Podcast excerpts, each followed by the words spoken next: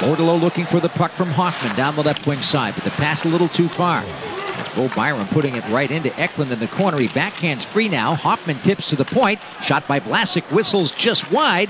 Chipped that there by Hoffman. Got it back to the point. Shot star! Matt Benning, one-time shot after Hoffman did it. Might have been tipped in front by Thomas Bordeleau. And if that's the case, it's Bordeleau's first National Hockey League goal.